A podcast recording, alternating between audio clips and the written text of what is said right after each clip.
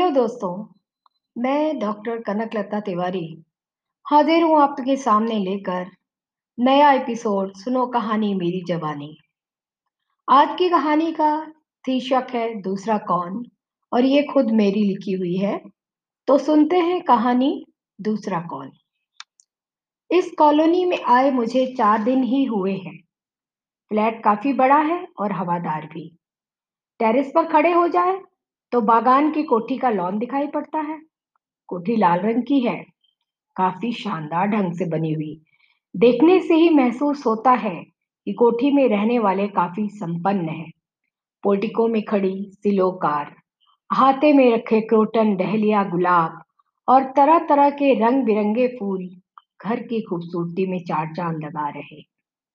मैं सोच ही रही थी कि कौन रहता होगा यहाँ, तभी मुझे वो प्यारी सी बच्ची दिखाई दी।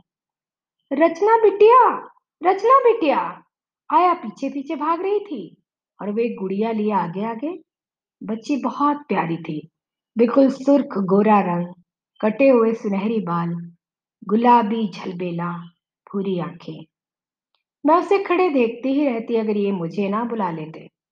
मेरे पति एक साइकियाट्रिस्ट हैं, यानी मनोवैज्ञानिक। यहाँ मेडिकल कॉलेज में उनकी नियुक्ति हुई थी। अब तो मुझे अभ्यास हो गया है, वरना पहले घर बदलने में बड़ी परेशानी होती थी। बिटिया मेरी अभी छोटी ही है, इसलिए स्कूल वगैरह की ज़्यादा आफत नहीं है। आते ही महरी भी काफ़ी अच्छी मिल गई। कपड़े धोना, पोछना, बर्तन करना सब कर जाती है। साथ में सब्ज़ी काटना, मसाला पीसना, आटा गूंथना भी करती है।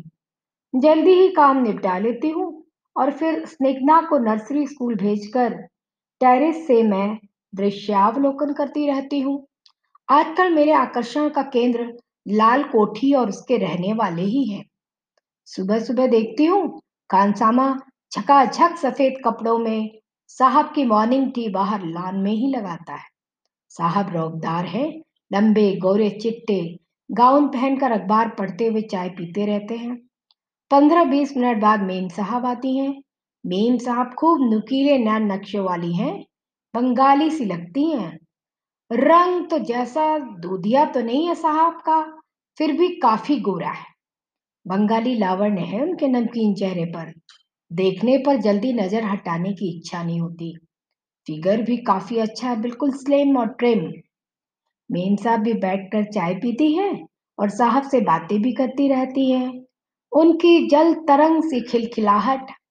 कभी कभी मेरे कानों में भी रस घोला करती है। उस दिन मुझे उठने में देर हो गई थी। उठने के बाद घर के कामों को निपटा कर इनके जाने के बाद मैं अपने प्रिय स्थान पर आ बैठी।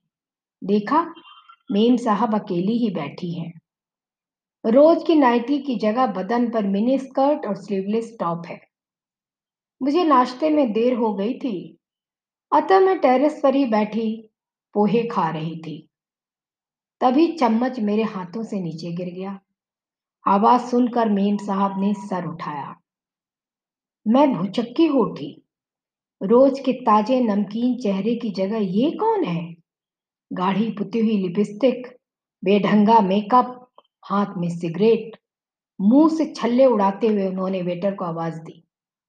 रोज की मीठी जल तरंग की जगह एक सपाट, भावहीन सी भद्दी आवाज़। आवाज़ तो जो थी, सो थी, लेकिन बोलने का लहजा और बातचीत सुनकर मैं तो जैसे सातवें आसमान से ही गिर पड़ी। साले रामदेव, सुनता नहीं? कब से कह रहा हूँ? ड्रिंक बना के देख, कमीने, मवाली चोर। रामदेन अंदर से आता दिखा। हाथ की ट्रे में थे बोतल, बर्फ़ और गिलास। ट्रे उसने मेम साहब के सामने रख दी चेहरा एकदम निर्विकार। हमें बना के दे, बनाएगा कौन तेरा बाप कि मैं बनाऊँगा? फिर न जाने कितनी देर उनकी गाली गलौज का प्रवाह जारी रहा। मुझे पता नहीं, मैं अपने बिस्तर पर आ गिरी। आश्चर्य ने मेरी सोचने की शक्ति भी छीन ली थी। पतिदेव घर लौटे तो मैंने उन्हें दिन की घटना के बारे में बताया, लेकिन वे थके थे, इसलिए उन्होंने ज़्यादा तवज्जो नहीं दी। फिर तो दस बारह दिन में मुझे तमाशा देखने को मिल ही जाता। उस समय मेम साहब की गंदी बातें, भद्दे फिक्रों में रोज की शांत, सुसंस्कृत औरत कहीं खोकर रह जाती। एक दिन रात को हमारे फ्लैट की घंटी बजी। देखा तो राम दिन था, काफ़ी घबराया हुआ। कहने लगा, साहब ने कहा है आपके साहब को बुला लाए, वे दिमाग के डॉक्टर है ना? मैंने इन्हें बुलाया। रामदीन से पूछा क्या हुआ? कुछ नहीं मेम साहब कल वाला तमाशा है।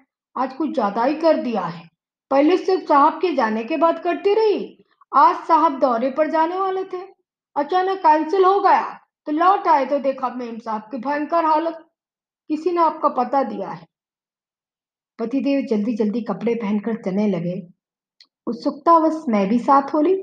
स्नेकदा सो ही चुकी थी।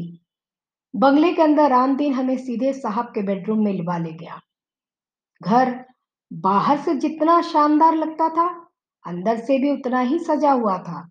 बेडरूम काफ़ी सुसज्जित था, लेकिन बेड पर पड़ी हुई औरत के हाव भाव को देखकर वितृष्णा पैदा हो रही थी।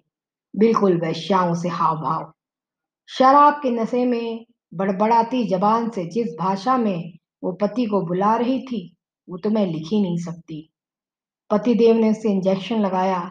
इंजेक्शन के असर से दस मिनट के बाद ही उसकी आँखें झुकने लगी। पत्नी के सो जाने के बाद ही उसके पति हमारी तरफ़ मुड़े। उनकी जबानी जो कुछ भी सुना, वो जीवन का अनुभव ही नहीं, मनोविज्ञान की अबूझ पहेली भी है। मेम साहब यानी दिव्या आईएएस ऑफिसर की दुलारी बिटिया थी। माँ के मरने के बाद पिता ने दूसरी शादी कर ली। वे माता का स्वभाव तेज था। बात बेबात दिव्या के ऊपर हाथ उठा देती। हार कर पिता ने बेटी को हॉस्टल में रख दिया।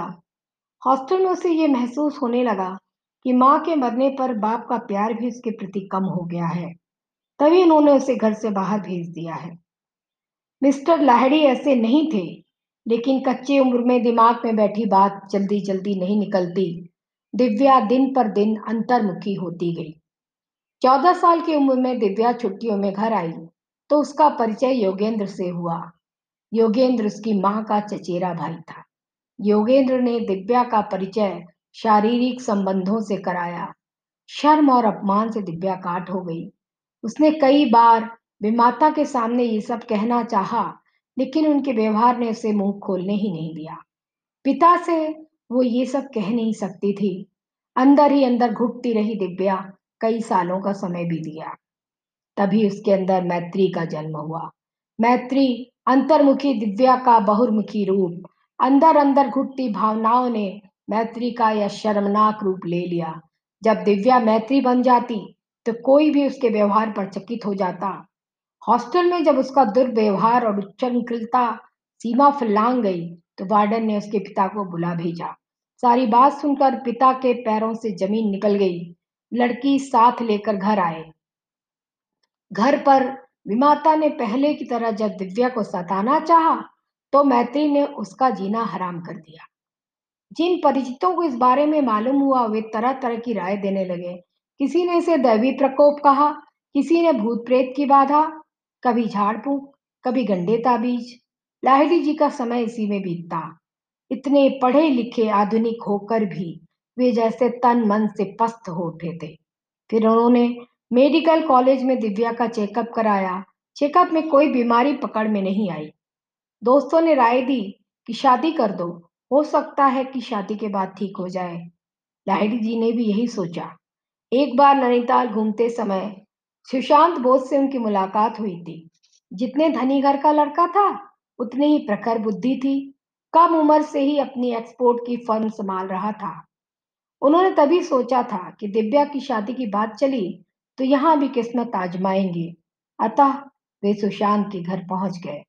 दिव्या का सलोना रूप सुशांत के घर वालों को पसंद आ गया और उनकी शादी हो गई। शादी के बाद दो साल आराम से गुजरे। परिवार के स्नेह की वर्षा के साथ रचना के जन्म ने उनकी खुशियों में चार चाँद लगा दिए। परेशानी शुरू हुई तब जब दिव्या को सुशांत के साथ यहाँ आना पड़ा। सुशांत के घर वालों ने काम बढ़ा लिया था। वहाँ पिता और भाई संभाल रहे थे। यहाँ नई फर्म का भार सुशांत के कंधों पर था।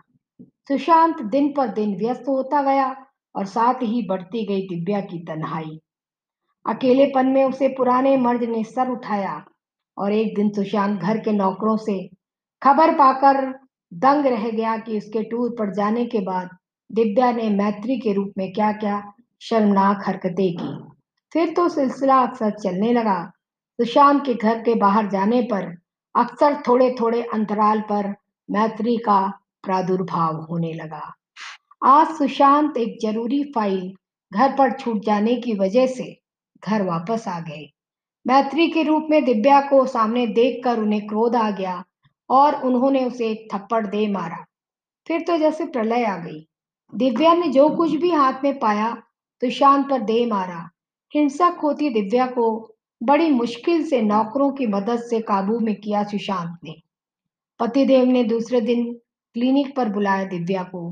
मेडिकल चेकअप और कई मनोवैज्ञानिक तरीकों से पता चला कि दिव्या को मल्टीपल पर्सनालिटी डिसऑर्डर है।